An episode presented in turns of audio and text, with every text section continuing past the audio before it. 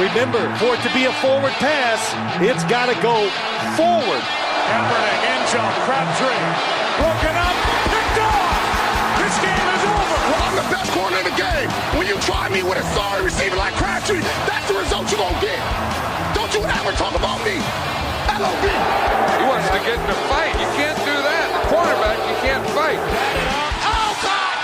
Stokley down the sideline! Can they catch him? Stokley! Wow! Touchdown! Denver! Unbelievable!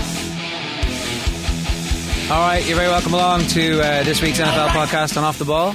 I missed the all right there. Uh, we're going to talk some fantasy nonsense a little bit later on in the program, but for now, we got the real deal. We got Sam Monson, the Pro Football Focus at PFF underscore Sam on Twitter. Cian Fahey, Football Outsiders and Football Guys columnist at Cian AF on Twitter, and Donny Mahoney at Donny Mahoney on Twitter, and uh, Off the Ball producer. Lads, you're all very welcome. Um, I don't want to be Captain Obvious, but uh, the Super Bowl was replayed, and it was a pretty good game. Or was it? How much do we know now that we didn't know about either these two teams, Sam? Yeah, I think it was a pretty good game. It was kind of how I expected the Super Bowl to go last time, in that it was a closer, you know, a much closer game. That I think the Seahawks won fairly, but it wasn't an absolute murder fest like the last one, where it was just game over from from the first play for Denver. Why were Denver able to get back in the game in the second half? What changed? I think they discovered a couple of, of root concepts that worked against that Seattle um, base defense, and, and just kept going at it. And and you know, against that Seattle team, there's no you know, there's no kind of Achilles heel that's going to destroy them in uh, in one play instantly. You're going to have to take it bit by bit and, and just keep hammering on anything you do find. So it was almost inevitable that over the course of 120 minutes, that Peyton Manning would eventually work something out in the final 10 minutes. Yeah, I think the game they do. Peyton Manning against any defense given long enough is going to find something that works, and he's smart enough that when he does, he's he's going to stay with it, you know, and, and try and gain yardage that way.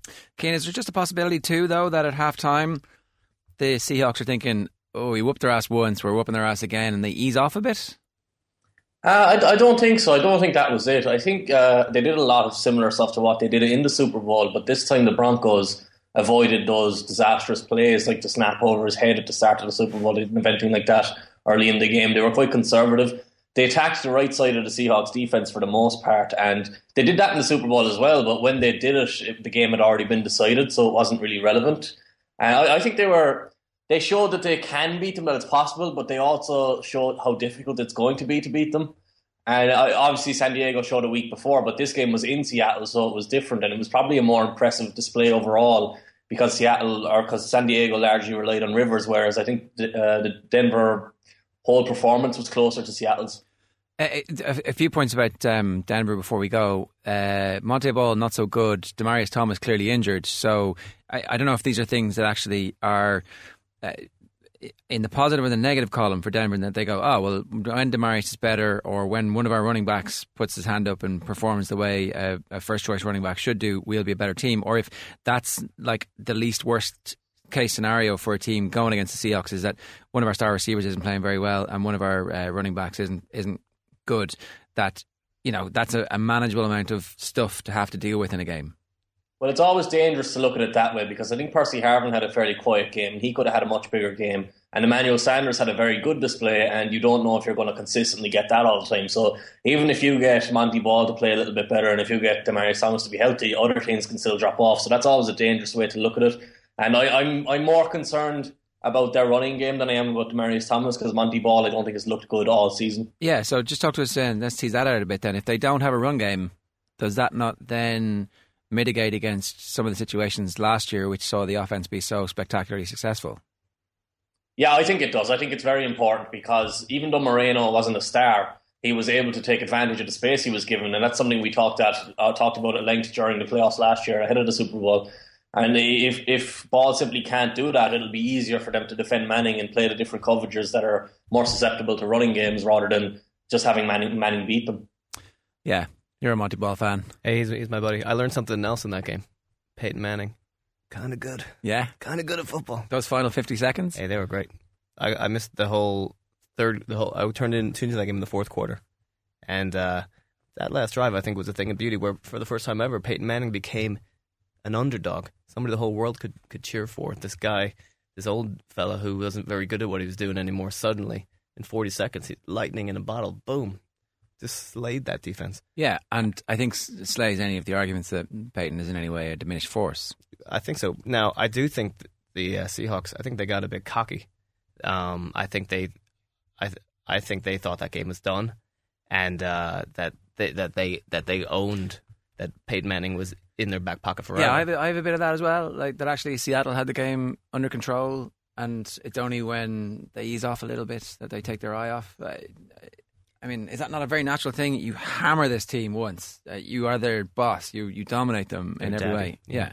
Um, now that said, though, I thought that that uh, Seahawks drive was really impressive when you know when the, the first in overtime where they just, I mean, Wilson just marches down, kind of impossible to stop with those four or five yard runs, throws when he needs to throw. Lynch, kind of the only good running back in the NFL anymore, and um, I don't know, I just like in a way I, you can see it as a way Seahawks mortal, almost beaten on their own turf, throwing away a 14 point lead in the fourth quarter, but then at the same time possibly Even better. in, even better than you even thought. I don't know. I think we've seen over the last two games um, with the Seahawks just what it takes to actually beat them. You know, the the Chargers and the Broncos both had to play pretty much flawless stuff if they were going to end up on on the right side of the scoreline against them. And you know, San Diego managed it. They were they relied on Rivers being ridiculously good. Peyton Manning was ridiculously good for some of that game, but not enough of it to get it done in, in Seattle. So I think it just reinforces what we already knew in that, that they're the best team in the NFL by a distance, and for anyone to actually beat them, it's going to take you know them at the, the peak of their powers and hope Seattle don't have the best game in the world. Do the Broncos suddenly have hope though that they went to Seattle and okay, so I know the game goes to overtime and eventually there's a winner, but in normal time they were their match. Yeah, I think that I think they'll come away from that now knowing that they can beat them, even if they didn't. You know, you could there could be a danger if they if they got hammered again in Seattle. You know, if if they met say in the Super Bowl this time, you're going into that into that game already beaten. You know, Yeah. you're on the back of two heavy defeats. You're thinking, how can we beat this side? But now, you know, they they will feel that yeah, we can we can take them if we play well. All right. And uh, one point, final point, John. Maybe they'll get able to be able to get the overtime rule changed in time for the Super Bowl. to be able to have another go. yeah, May- maybe Peter or maybe P- Peter Peter King along with Peyton Manning can kind of work together to get Roger G- Goodell's ear. He's I know he's a little bit distracted at the moment. But, It um it does seem like they're almost getting this to the point of perfection. That you know well, I the don't idea know. of touchdown. Does, should not Ma- Manning Maybe they should just tie the game. Why why do we need a winner in it's this? America. It's the regular season. Just just draw. What's the problem? It's a good question. What Well, you want to replay? No, just everyone oh the tie. It's a one at the It's end. very Yeah. confusing though when you have to add those those records up at the end of the year. Yeah, but you know, we can. There's computers now. We don't need to do the math. Someone else can. Uh, okay, I want to move on to some of the other big games that were interesting in uh, in different ways. Um, I, it, it, look, it's difficult to start um, or to know exactly where to start, but I want to start with Green Bay and their continued difficulties. Detroit beat them 19-7. Um, this is supposed to be an offense that can do what it once and move the ball when it wants. And uh, now that they've sorted out their defense problems, they were Super Bowl contenders again. But uh, they look very mortal, Cian. Yeah, I've actually been going through their games just this morning because I'm writing a piece on Aaron Rodgers, and Rodgers has been. It's hard to blame Rodgers and say he's the problem, but if the Packers were going to be good, Rodgers was always going to have to elevate them and be at his best because the offensive line is kind of reliant on him a little bit. The receivers are good, but not great. But to this point, I think their biggest issue is Rodgers has been less accurate than he normally is, and he's been forcing the ball to Jordy Nelson, turning down open receivers. And while he's talked previously about having the trust of his receivers, I generally think that's just a cop out for bad quarterback play, the quarterbacks say. And he shouldn't have any reason not to trust a guy like Randall Cobb, who he's turned down a few times when he's open. And it's it's the, the problem with the Packers is they're kind of beating themselves on offense and they're not good enough on defense to cover for an offense. It's not it's no, no it's not at its very best. How do you fix that? Well, you rely on Rodgers to get better, really. I don't think there's much else they can do. Is that a psychological thing that he's, uh, or I think they also need to get an awful lot more creative on offense. They're basically running the same package every play, and uh, it, there's only so many times you can show teams that before they figure out a way to to play it. Now, Rodgers isn't playing the best, um, like Ian said. He's he's turning down some open receivers at times, but that's an inbuilt advantage you're giving a defense just from a schematic point of view that there's really no excuse for. Uh, I know Donny made the point about um, there being one good running back uh, at the moment. I was Um, being- I was being a bit facetious there. I get it, but uh, it's not. You know, many many of the words spoke off true and jest, Mm. whatever that quote is. Like, what the hell's happened to Eddie Lacy, who was a superstar breakout rookie last year, and who has bits and pieces of that in evidence in games, but over the course of sixty minutes is fumbling, getting done for a, a safety in this one, just uh, not not looking real. Yeah, he's he's not playing the best at the moment. I think he's a guy who is a bit of a worry in terms of concussions and things at this stage as well. There's only uh, for I think it's especially bad when a running back starts getting dinged for concussions because that's a position that's inherently going to take an awful lot of punishment and an awful lot of punishment to the head. It's the only position essentially where you can still drill a guy square on in the head Yeah. um, and have you know no flag, no consequences for it. So I don't think that's a particularly good thing in his favor either. It is unusual generally, though. You've got Doug Martin, Trent Richardson, Lacy now. All these guys incredible in their first year and then completely off the cliff the year after. Bell uh, Pittsburgh has gotten a lot has improved, but it seems like a weird trend that almost you know is, is gaining momentum. The running backs just completely lose something in that He's not year. quite at the same stage yet as uh, Trent Richardson or Doug Martin, but he's getting there. I mean, if if if you look at his if he's if the curve continues after that's after three games, I was looking at his stats last year, and he started slow as well, and then by the end of the year he was a beast. But um, you'd be worried. I I know most people experience uh, Eddie Lacy pain via the fantasy world, and um and you know that's where his decline is kind of most apparent. But I mean, it within the context of this the, this malaise in Green Bay, he seems like one of the you know one of the main problems. I mean, is it just to do with the wear and tear at the position? I think wear and tear at at twenty three. I mean, I mean, the fact that so your job is to go out there and be beaten up thirty times a game. Nobody else actually has to. The linebackers, or sorry, maybe the linebackers actually suffer, but the offensive and defensive line, that's an explosive bit, but it's at close quarters. These guys are getting lined up from quite far away by mm, sometimes much bigger guys. It would only make sense if not, you're saying that the violence in the game has gotten that intense in the last say five years because the running backs would always bear that kind of Yeah. that, that kind of pain and you know it's I can't remember um, going back just just this sheer drop off of inability from from year one to year two. It's it's difficult sometimes to separate the, the job of the running back from the job of the blocking around him, um, especially when you're, you're trying to do it with statistics. Uh, but what I mentioned earlier about the how vanilla that offense is, eh, that's going to help defenses in terms of keying on, on when it's run, when it's pass. Yeah. They know when it's coming, and a lot of the times Lacy is, is just running into brick walls. There's nowhere to go, and I, I don't think it's a case of the offensive line blocking particularly poorly for him. I just think they're they're half a step behind the defenders who know what's Who's, coming. I mean, is is that Rodgers not audibling the play call and saying this is nonsense? They've sussed what we're doing. Is that the offensive coordinator just being a bit lazy? I think it's coaching. I don't think it's lazy. I'm not sure what the reason for it is, but for whatever reason, they've decided that they they're going to have to run this relatively vanilla looking offense with a you know more or less just one kind of personnel package and and try and work things that way, and it's it's just not working. Kim, what, what's your uh, theory? Uh, for their offense in general, I think they've they've they've had that uh, be successful in the past, so they're not really adapting now. They think they've seen it work, so they're just going to stick with it.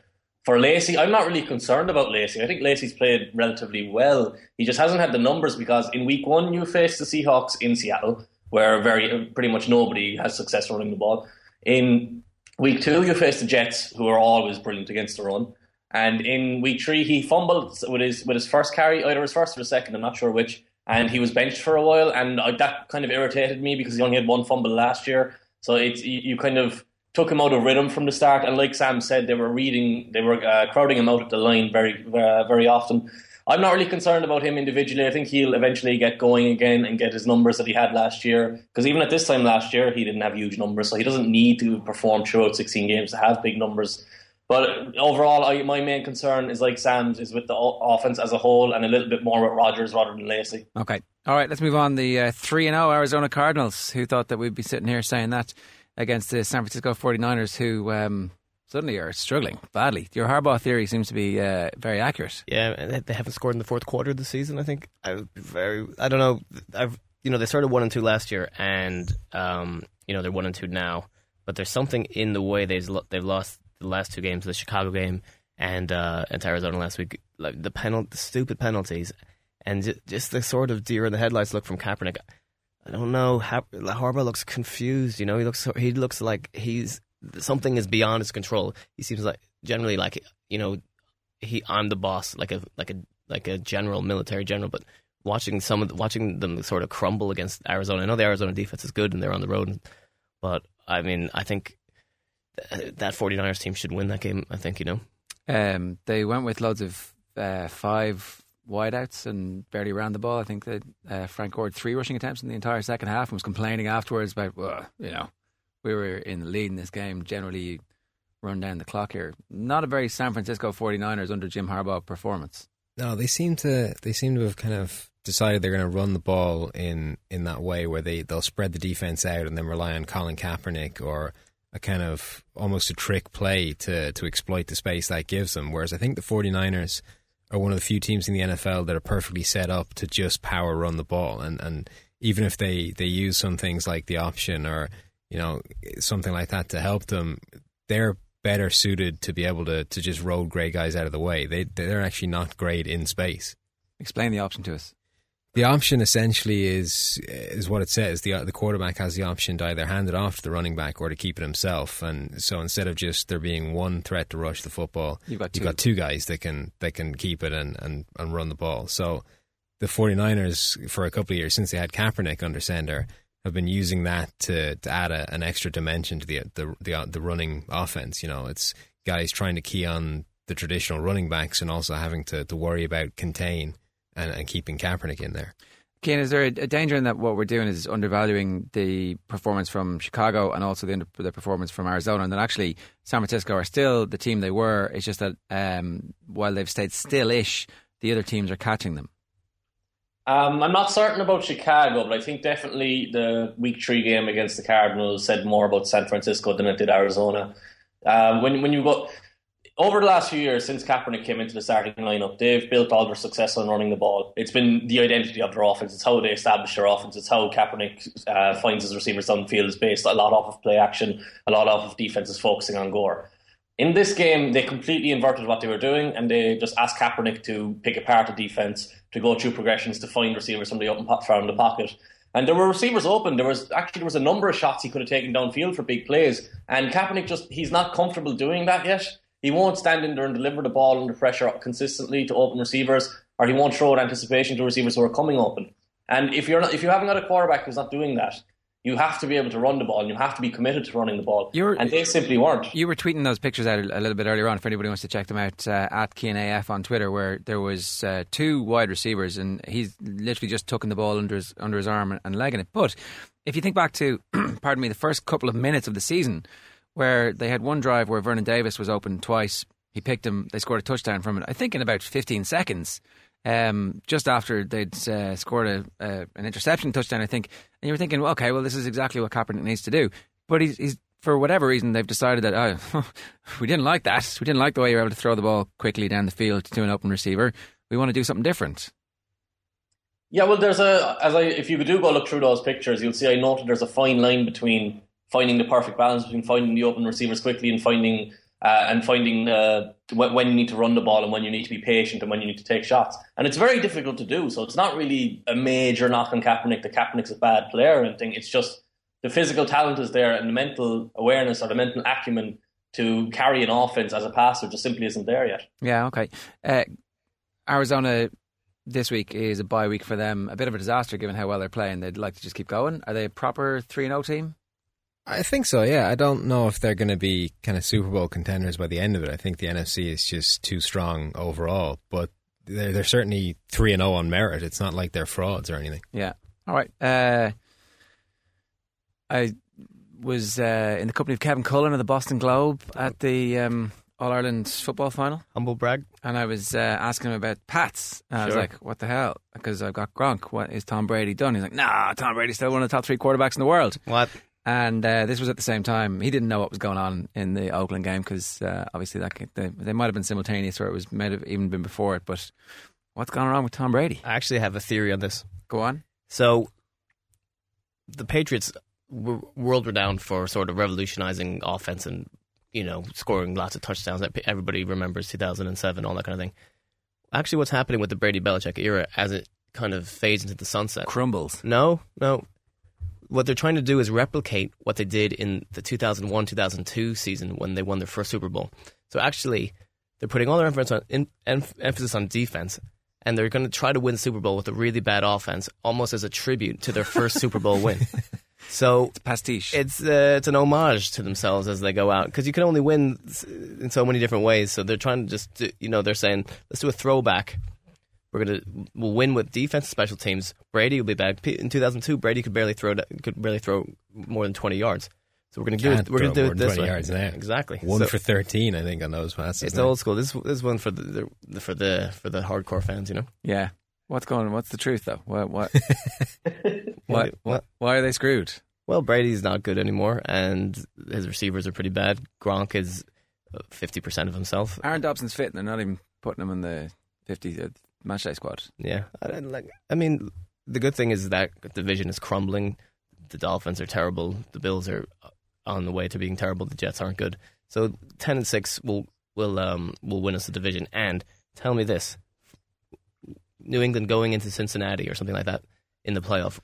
Yeah. Okay. I, you know, I'm. We all of a sudden we're back in Denver. yeah. Well, and if, people if are giving us a chance fit, you've got a game. You've got a chance against um, Andy Well, Dalton in the fit in which way? We'll see. Fit fit in a 2011 way or in a 2014 way? Well, he, he's not fit yet. He's they're definitely coming back, and they're easing him back in. Anybody else? Any theories on how bad Tom Brady? is? You've yeah, you've written about this before, Sam. If, if I stick your name into Google, the third thing that comes up is Sam Monson, Tom Brady. The third. I'm, I'm amazed it's that low down. And half New England trying to kill me during the off season. I, I just think, you know, I, I said it in the article. I think we we started seeing for a while his decline. I think things kind of collapsing around in the offensive line as a shadow of what it was. And if you start putting those things together, you're now not giving him the help that he had. So I think it's just the decline that was already underway is now being kind of highlighted by by things around him. Is it also possible that all those things that were uh, major um, pluses whenever a team was coming to assess the the Patriots as opposition, we don't know which of their running backs is going to be the one that we have to watch out for. We don't know which of the receivers is the one that's going to be hot.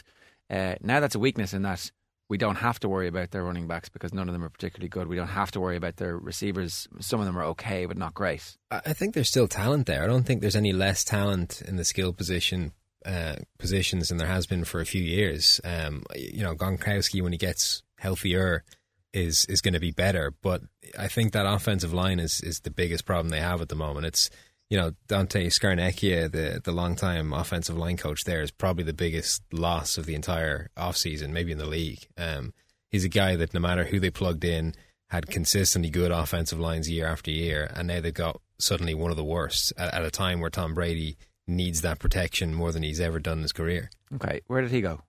I think he retired, didn't he? Yeah, hook it up. One final point: the Raiders. You can't hit on the Raiders. They're a serious team. There's, you know, they went out there and they fought.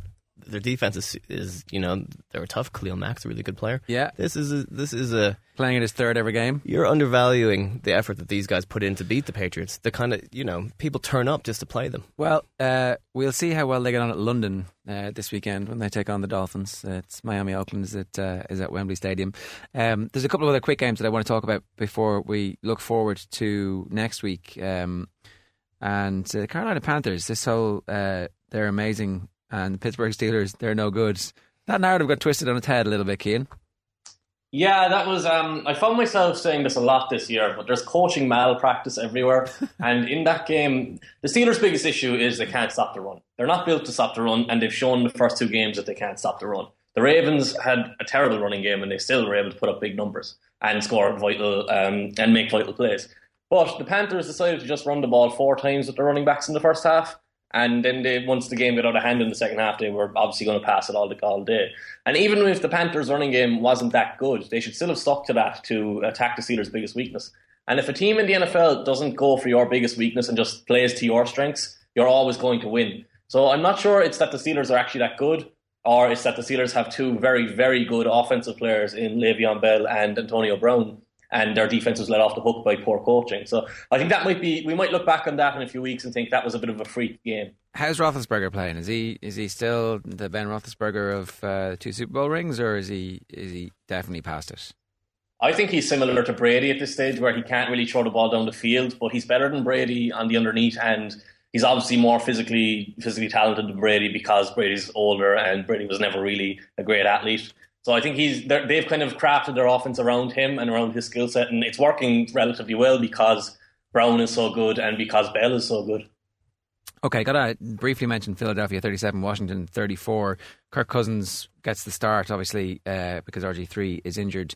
And Kirk Cousins is really the, the quarterback that Washington needs to run the offense they're trying to run. Yeah, I've I've never been tremendously impressed with Kirk Cousins in the past when he's gotten you know relief duty for RG three, but he's actually playing pretty well at the moment. I'm kind of I'm waiting for the wheels to fall off. Is it possible that the previous coaching staff felt exactly the same way you do, and actually they were thinking, "You, you get out there and maybe we'll get some trade value from you. you got, you're going in the summer anyway," and they're gone, and then you guys have come in and said, "You're our boy. This guy, the injury prone guy that the owner likes, he's just a plaything. You're our guy." Mate, I think that there's still I don't think he's ever going to succeed in Washington. I think the best he's doing at the moment is putting himself in the in the trade window, as a as it were, and you know he's he's advertising for a job somewhere else. I, so I, you think RG three comes back and yeah, I just think that the the regime there is they're too tied to him. They invested so much. I can't see any way. I think he's there as long as they have jobs, and you know that may well be what's going to cause him to not have the job. Is yeah when he gets them fired. That's interesting because I would pick Cousins at this point. I'm going to put a marker down. I'm going to say this: RG3 will never play another game in a Redskins jersey.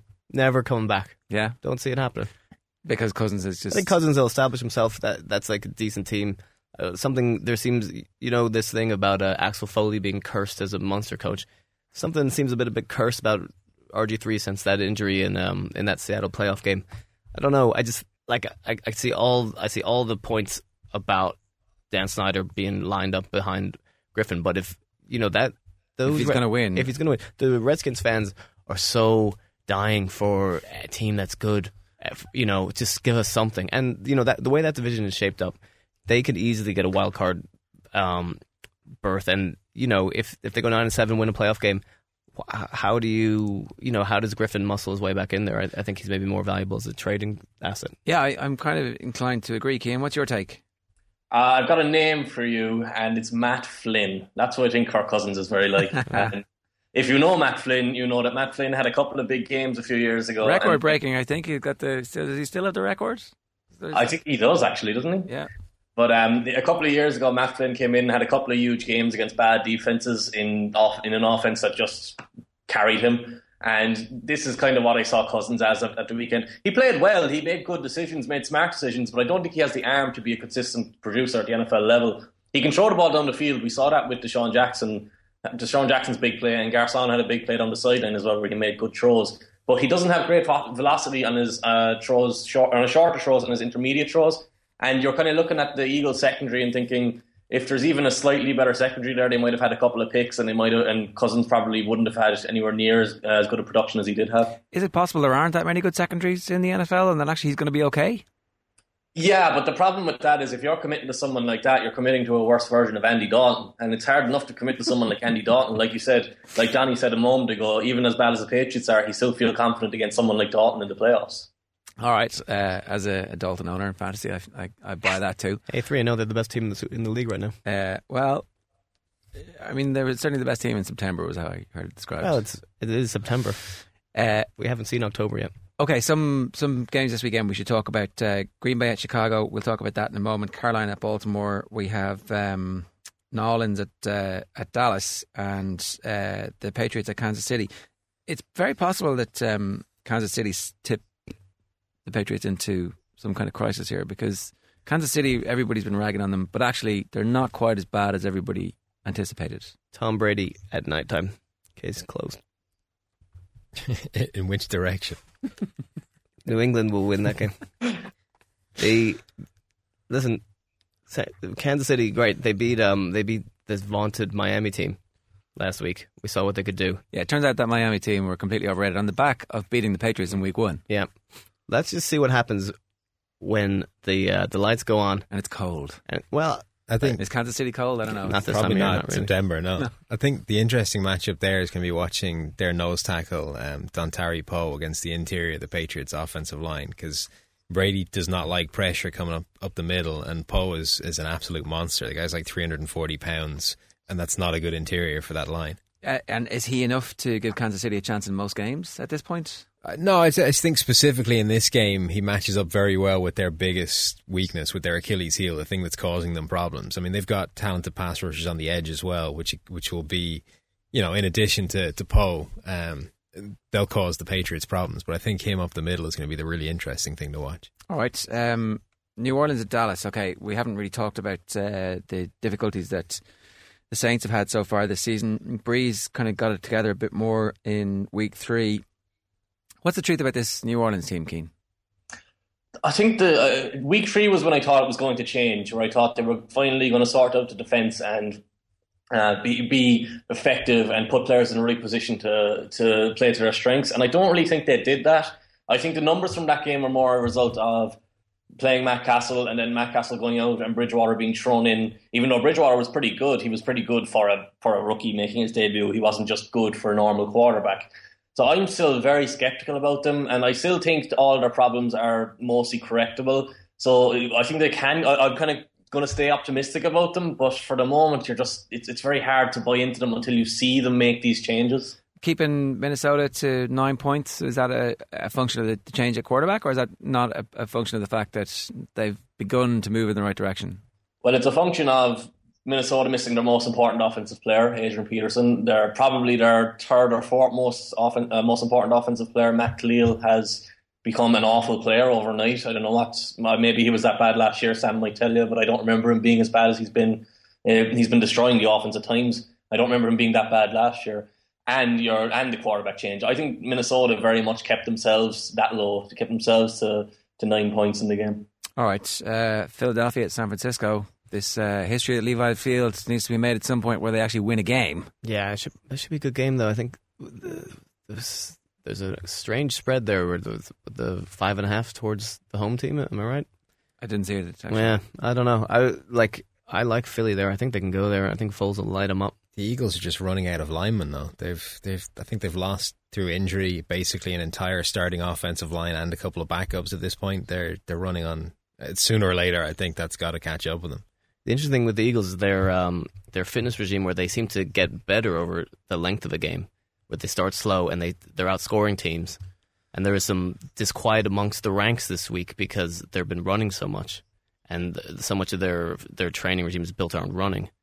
A little bit of Mick O'Dwyer influence there in, uh, but he's in Philadelphia. the world's greatest sports scientist uh, head coach. I thought. Well, he's obviously not learning from the master. You know. Um, there's a, a, couple of other things. Obviously, this being the the first bye week, we have um, a slightly less excellent collection of games to look forward to.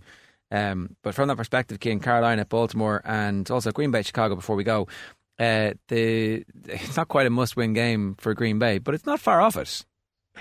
I think it, you can never have a must-win game at this time of the year, but this is as close to a must-win game as you can get. Like you said, again, I, I like Chicago a lot in this game because I just I don't really think the the Green Bay are, are clicking on offense. I don't think their defense is good enough to match up to that Chicago offense. Even though Chicago were a little bit lucky on Monday night because they got a couple of calls for them against the Jets that they really shouldn't have got. But the, just that you saw the talent there, like Brandon Marshall. Brandon Marshall couldn't play really uh, last week. He was injured. He was playing through injuries, and they just went to Bennett and they went to Jeffery a little bit. And the week before that, Jeffery wasn't really playing properly, and they could just work around that as well when you have an offense that talented going up against a defense that just isn't that effective, I, I, I just can't see how they're going to turn it around. So may, maybe they win this one out of desperation, but from uh, an on paper point of view, I don't really see a good way of picking them. Yeah, Sam, uh, like for Green Bay to lose again, every game after that becomes almost season defining because you can't really lose four games in a season and still hope in that yeah, and especially if the Bears keep winning, because that's that's their problem. I think I don't think either the Lions or the Vikings are particularly a threat to the division at this stage. Neither of them look, you know, look particularly good. But if the Bears keep winning, that defines um, how much they have to do in order to, to have any hope in the division. Okay, what are you looking forward to most this weekend? Uh, I'm looking forward to seeing the rookies. I, I, think it's going to be interesting to see how Bridgewater does with a, a, full week taking the first team reps, knowing he's going to start. Same with with Bortles in Jacksonville. Yeah you know, he didn't have a great game. I think they've got real problems on the offensive line, which is why they kept him out, even though his preseason kind of suggested he should have been starting from the outset. But, yeah. Uh, like so, the with a bad offensive line and a rookie quarterback, it's that you're going to get hammered and you're going to get sacked a lot, and you're going to be playing under pressure, and so that's bad for your confidence. Yeah, it's a bit of both. I mean, one, you're ex- exposing the guy to the risk of being hit, knocked out of the game, injured, etc. Two, it's just so much more difficult for the guy to, to play well. You know, he's he's got enough to worry about without having to, to concentrate on a, an unnecessary amount of pressure coming at him the whole time. You know, it's it's difficult enough getting a guy to adjust to, to what he has to do in a you know in a clean pocket. Don't a lot of great quarterbacks have seasons where their first season is one fifteen because they've been picked very early in the draft, which means the team is already pretty crappy, and it's only the second year that they managed to build stuff around them. Definitely, but for every one of those, there's also a whole bunch of them who got battered senseless in that first year and never really end of it. recovered. You know. Okay, and Bridgewater, you like? Yeah, I thought, like as Cian said, he, he did well for a rookie. I don't think he was fantastic, um, but he showed what Matt Cassel wasn't showing, which is the ability to make some throws within that offense and actually move the ball a bit. So, like I say, I'm I'm interested to see him with a, a full week preparing. He's uh, at Atlanta on Sunday, four twenty-five p.m. Eastern. So that's half nine Mhm. ish. Uh, I don't know. I don't know what the game's going to be on TV. You never know until you tune in and go, "Oh, why aren't they showing the game I want to watch?" Oh right, you don't you haven't heard of this thing called illegal streaming? Yeah, but my illegal stream is pretty awful. Or Game Pass. Uh, game Pass is probably a much better option. Mm, maybe. was it on this pod that we said uh, who was it saying that Blake Bortles would not be starting this year? Uh, were, were you reporting that news? I don't know. That was what they. That's what. That's what that was the line out of That was what Jacksonville had Gus been saying. Bradley, yeah. So uh, no one believed it. I don't think. Kim, what are you looking forward to most this weekend?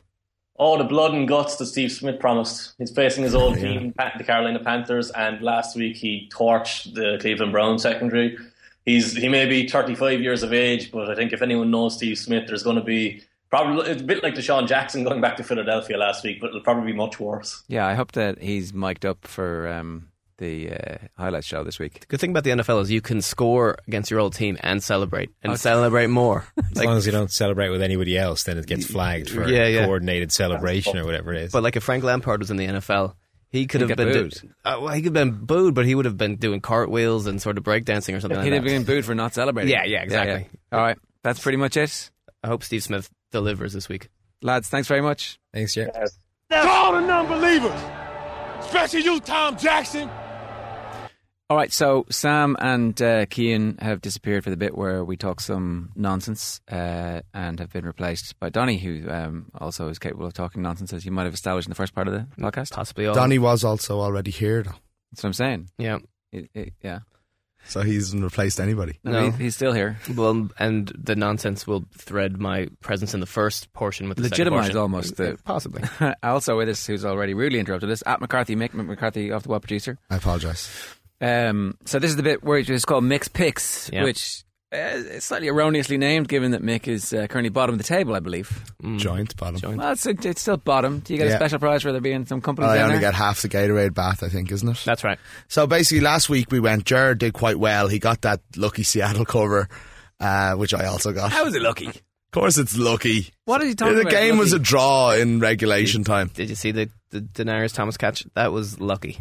Um, Also, nine times out of ten, Julius Thomas in the first quarter in the end zone drops a pass. Now I'm not sure it was a good pass, but if he catches that, I win my like that. That fantasy league is toast. It's done. It's over.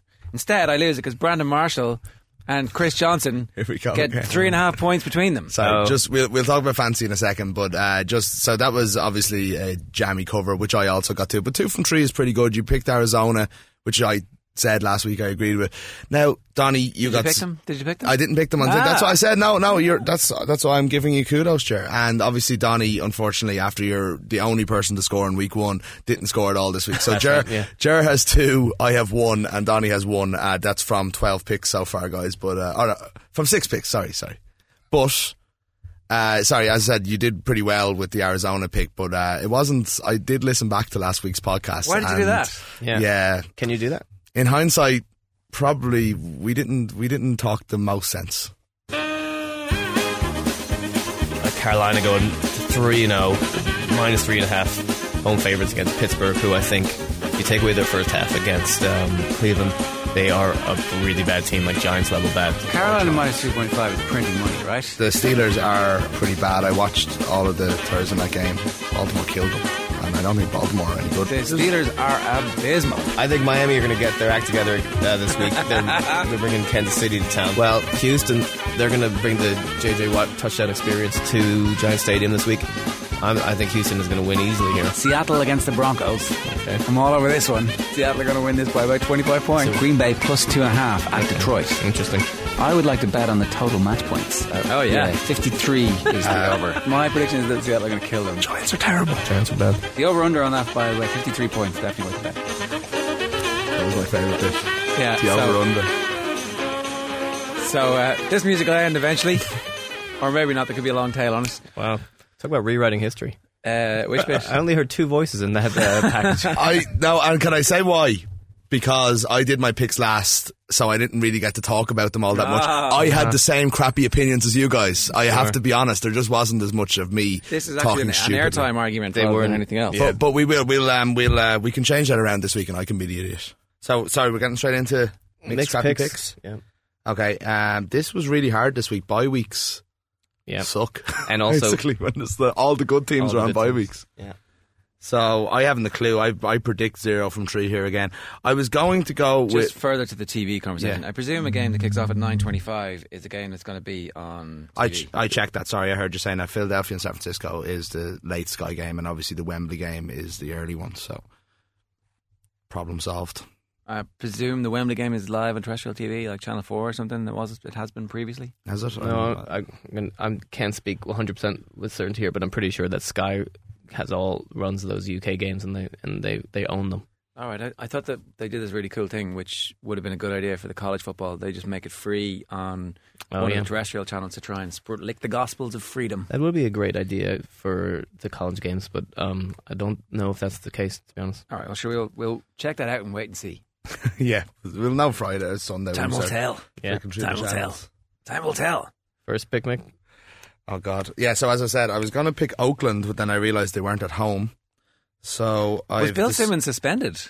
Yeah. I missed it. No, this is Oh, happening wow, live you're, on you're, you're way behind here. Oh, what happened for for that? Uh, he's a liar. Goodell's a liar. I don't care what you Co- say. uh, here, A- ESPN, suspend me. I dare you. Go I on. dare you, ESPN, suspend me. And Um, that's probably why he was suspended. and how long is the suspension? Three Three weeks weeks. Three weeks. No, no. Does that mean no? Po- I was wondering because he was saying No oh, coming anything. up, coming up soon. There's a podcast. You podcast. can't even tweet. Oh, and he can't do the basketball. The basketball's over. So. No, the basketball starts a week after his suspension ends, so it kind of works out quite oh. well. Starts a week after the suspension ends. All right, so you're that three week holiday mid season. I get to go and watch football. Yeah. He can go back to England. I don't and know. himself. lot I, I, th- I think this might be the end of Bill Simmons in football. lot of Bringing him nothing, nothing but pain, taking his, way, his eyes off the NBA. Maybe, maybe now we've got a chance of getting him on the show. He's got nothing else to do. We'll see. He's n- not allowed to do anything for three weeks. Well, you can do us. We're we're not we're not ESPN affiliates.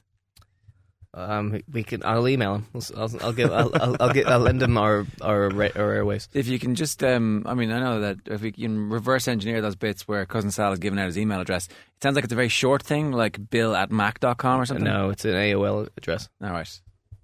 Donny's uh, secret, I don't know, passion in life. Skill. Skill, I suppose, is to find out people's email address. It's, it's really easier than you think. And the, the the Bill Simmons one, like it was so obvious to me. I've been trying trying to crack it for five years, and then Sports one, guy 33 at email at uh, AOL.com. it, Ah, straight out of the bat, 100% right. it, it was so obvious that when that when it, I felt really dumb once I realized that, That's that's what it was. How do you know it is? Because he responds to it. He's like, stop emailing me, clown. You emailed me twenty interview requests in the last week. Come on. So, my picks. Uh, Jesus. Uh, I don't feel good about any of these, as I said. So, but I'm going for all. Own this shit, mate. I'm going Come for on. three covers. Own it. For some reason, I'm starting to regret my decisions here, but I can't change them. Uh, Buffalo at the Houston Texas plus three point five. Yeah. Buffalo plus 3.5. I think I think Houston are. I don't know. I think they've they didn't even beat the New York Giants last week, Donny. Hmm. they peaked, is what you're saying. yeah, well, the Buffalo might have peaked too. This could be a pretty crappy game between two bad quarterbacks.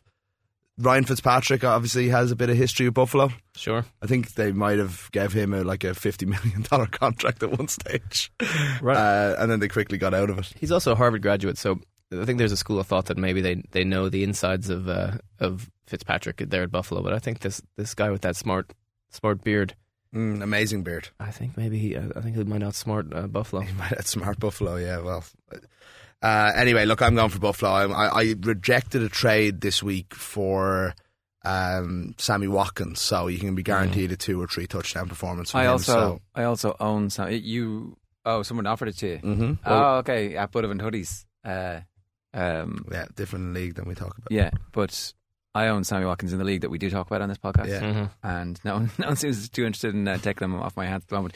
But I'm going to keep him because I think he's going to be good. In a It's hot, dynasty cold, podcast, cold. you shouldn't be you shouldn't be shopping them. I don't No. think.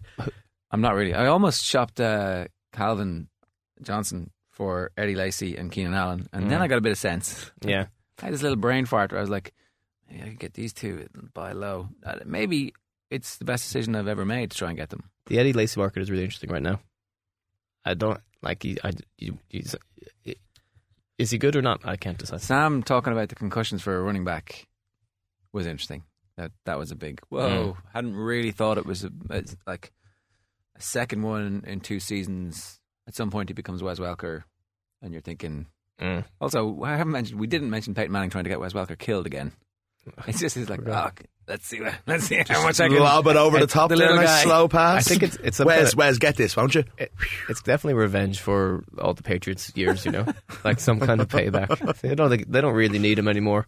Just throw him in there, just get his head. It's funny. I was thinking about Wes Welker the other day, and I, I, I, it's funny once somebody goes to a real team like the Broncos or something, you kind of take out the, all the memories I had of him catching passes for the Patriots, and then when I thought of him as a Patriot, I remembered all I could think of was the miss catch in the, th- in the Super Bowl. So yeah, his legacy is ruined. Okay, so the, Uh, so, right, Bills so- the Texans, Bills plus three point five. Yeah. You're all over. that. Then we're going to your beloved San Francisco 49ers, Jer, oh, and I'm on this one. Yeah, I have to. I, I like. I don't actually rate the Eagles all that much. I have to say for a mm. three and O team, but I think them getting five points just because they're going to San Francisco, who are, who I think are getting points by reputation rather than actual talent at this stage, and I don't believe in them. So I'm going to go for the Eagles I have, to I have, cover a, them. I have a theory about um, the San Francisco 49ers. If you watch any of the America's games um, where Bill Walsh turns the season around for the 49ers, Mm-hmm. there's been a couple of those where it all starts horribly, where they're thinking he's not up to it. It's not. Yeah. Uh, this is this is nonsense. He just doesn't have. And then something happens in weeks four or five that at the end of the season and 20 years later they retrospectively pinpoint as the moment where they win it. Generally, it's nonsensical, Sure. invented narrative for TV. But I don't think TV, though. I don't think Harbaugh's done. I don't think San Francisco and Harbaugh as a, a pairing are done. I think that Kaepernick needs to shut up Mhm. and play a bit better. Stop using derogatory language. Yeah.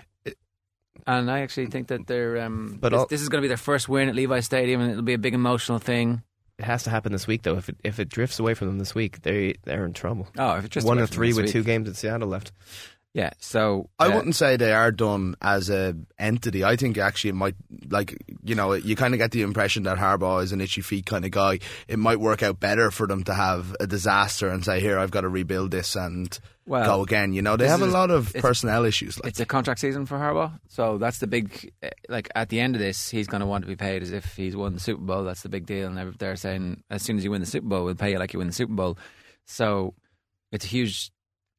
This is a huge moment. If, Yeah. If they don't win it this year, there's every chance he tests the free agency. I don't even know how that works for a coach, but you can see a lot of teams going. I'll take you for three seasons. Yeah, I, I kind of, I'm starting to think of them as like the Mayo of um of the NFL. Not like hi- not not historically, but in yeah. terms of just you know this Mayo team So close. so close. Weird things always happening. Teams peaking at odd times, always r- kind of going against them.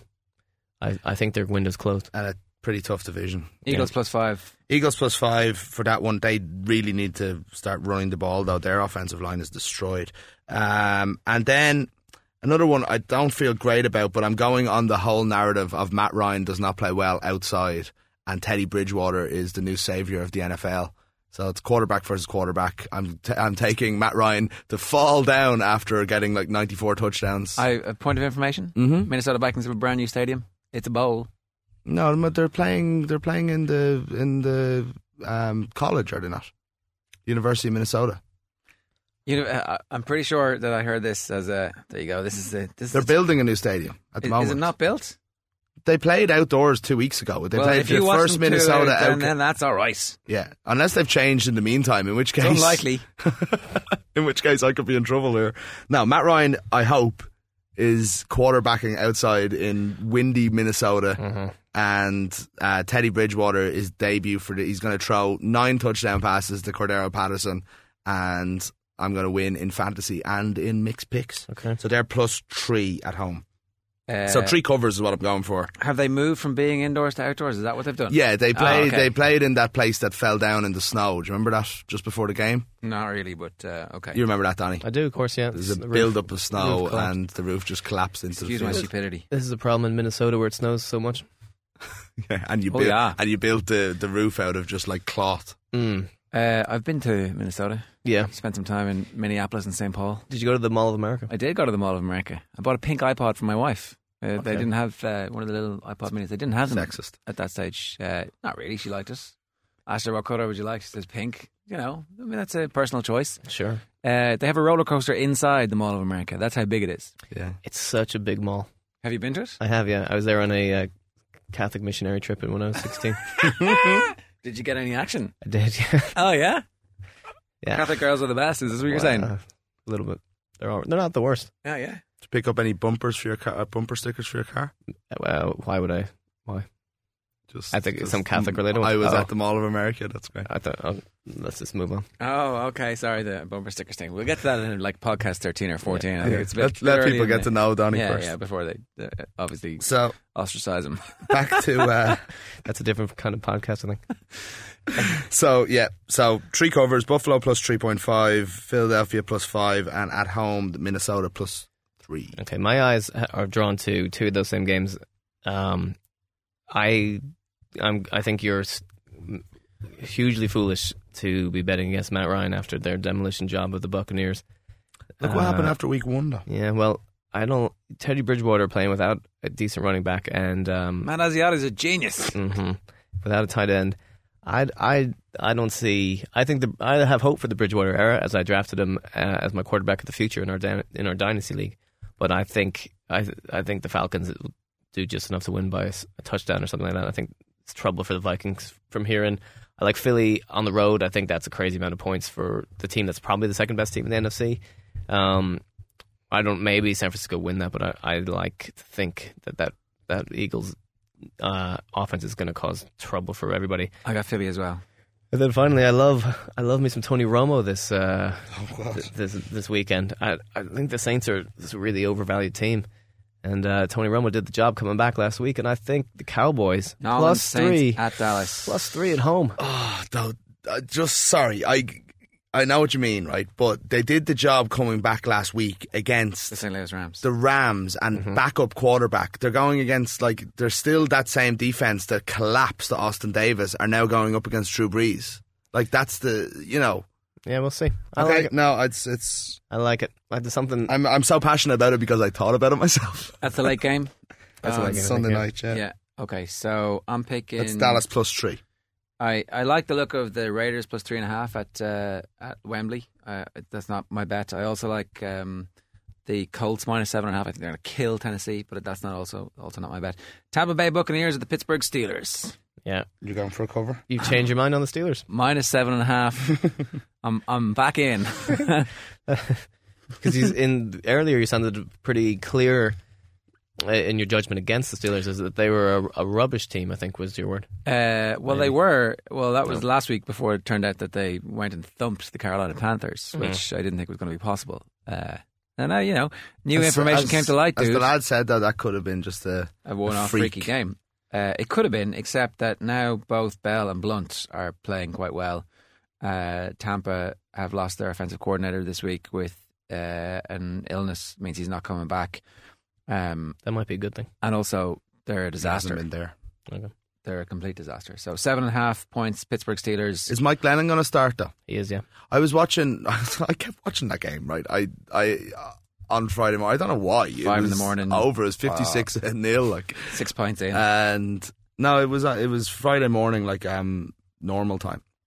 I was watching to see did Mike Evans make any catches. I bumped him up to starter in one of my leagues just for one week only. I had the uh, Atlanta kicker. Just stop kicking extra points and kick some field goals. Still got eight points off him, didn't? I know, but it was ridiculous. not they bad. scored 56 points. You're like, oh, there must be like 12 field goals in this. Think about our boy Pat Murray just sitting there watching him kicking extra point. He points. never got one field goal attempt. I was watching out for the poor guy. Didn't even notice him for the two extra points. It was so late in the game. But Mike Glennon is a funny looking guy.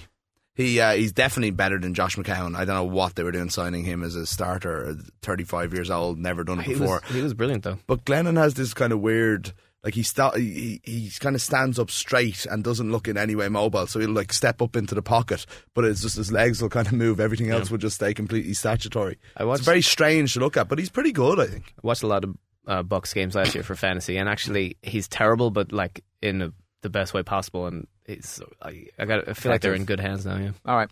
Uh, I also think the Jets have a chance against the Lions. They're plus one and a half at home. Jets Yeah. Jets pretty unlucky this year. Yeah, so you got to think that at some point that's going to come come good for them. I picked the Jets to win that game in the pick'em thing. All Like, right. I, I think that they. then why didn't you take them plus one and a half? That's a that's a far superior bet to a 50-50 pick 'em. I just hate the Jets. So my picks uh, are the Philadelphia Eagles to cover plus five.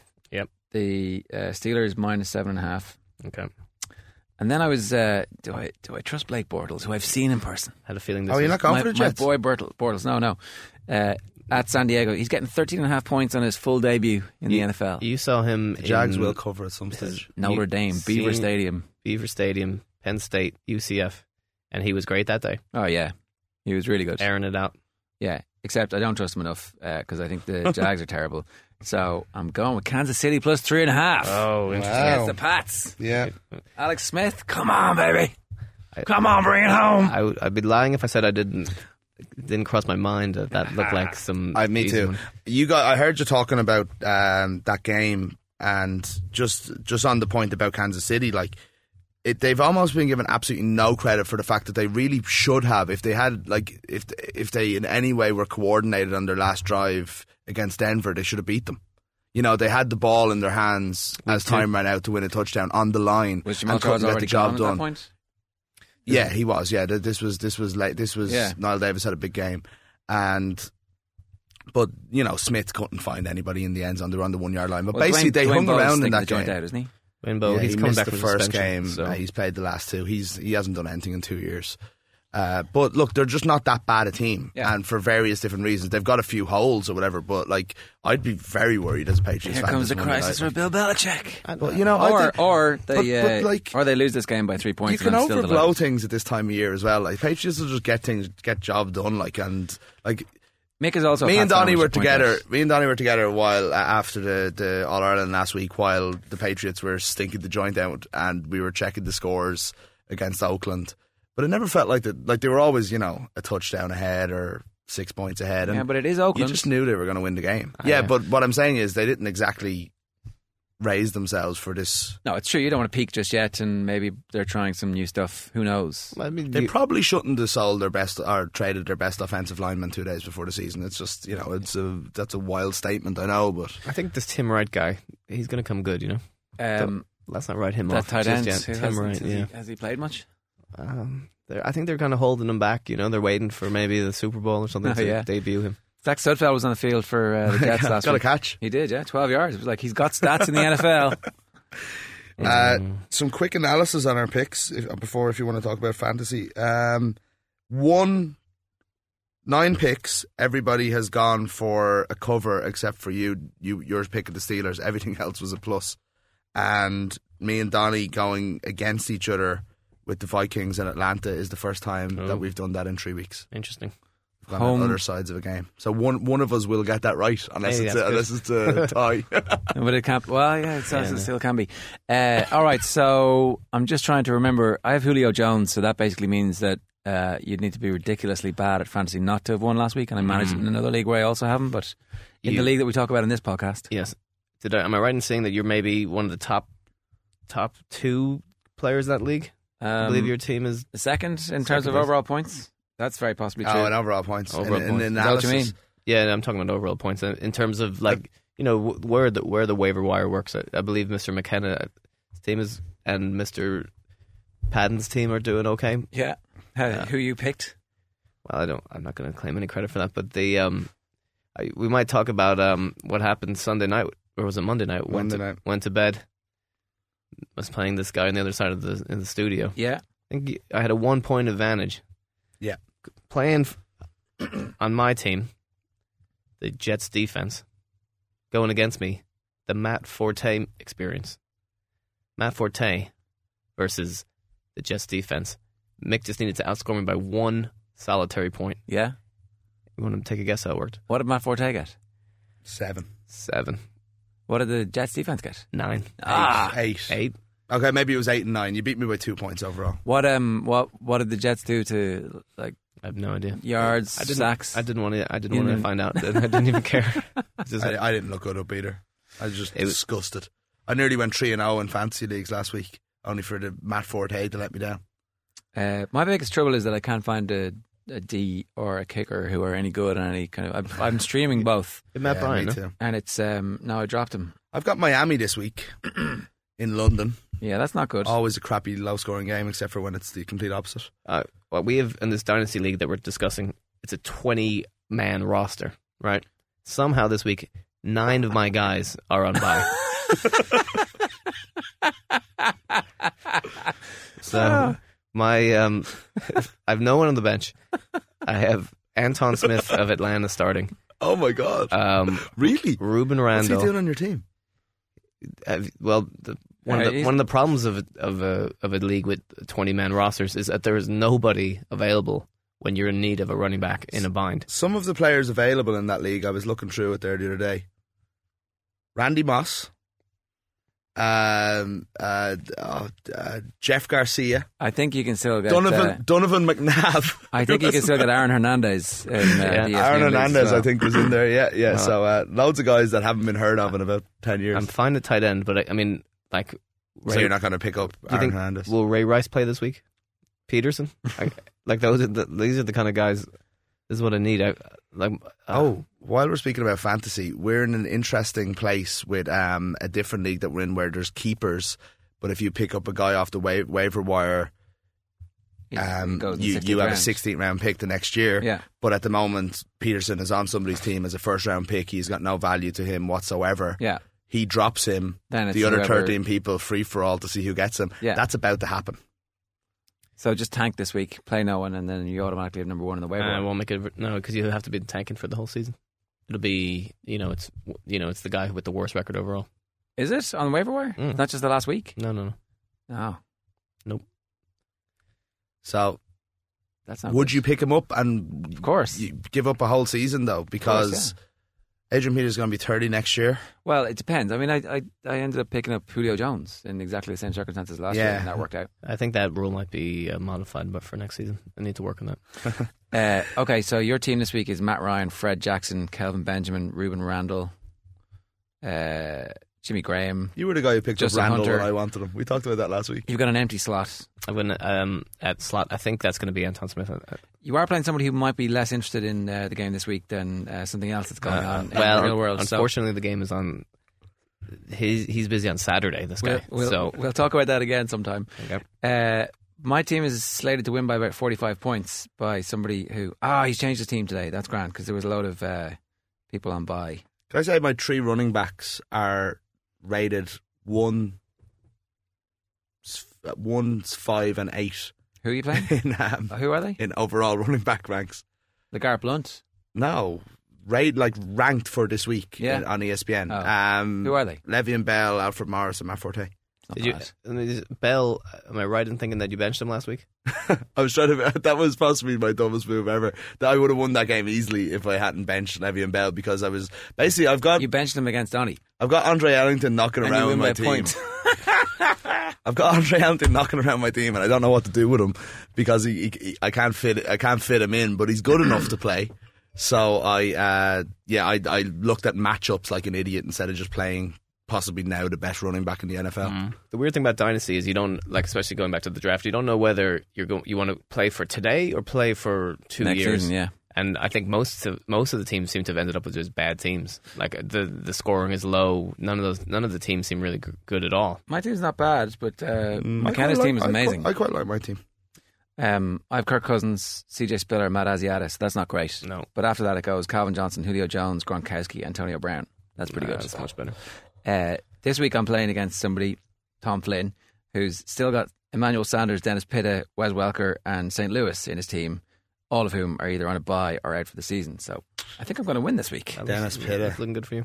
Um, I heard a good idea on one of the podcasts. It was uh, don't drop somebody good for a crappy D this week Yeah. if you've got a good D, and if you think you're going to win, have a blank spot. So I might just be about to go off and uh, pick up the Broncos or somebody good who's um, on waiver wires this week. Yeah, I was considering that in another. In another I league. didn't have anybody good not to drop though. Yeah, so was, I was. I was like. I was the same. I was. It was. I thought I had to drop La- Ladarius Green for a for a kicker, and I was like, well, I'm just gonna maybe just roll without a kicker here. And then I realized Dexter McCluster just sitting there, what, taking up space. See you later, buddy. I thought that Dexter McCluster had an amazing game last week. Did No, he you're thinking about Joe McKnight. Not? No, did for McCluster? Nah, Falcons? No, no, no, he's. Tennessee. Oh, that's Oh, right. okay. Sorry, I'm thinking about last year. Okay. Um, yeah, Bishop Sankey or maybe Shonn Greene. I don't know. I don't think he did much. All right. Five points, maybe. Okay. Is that enough nonsense? It's probably we've reached our nonsense quota for the week. You can tweet us at off the ball with any uh, abuse. You can um, email us off the ball at newstalk.ie if you have any questions at McCarthy Mick, at Donny Mahoney, at Jer Gilroy. That's right. That's right. See you next week, folks.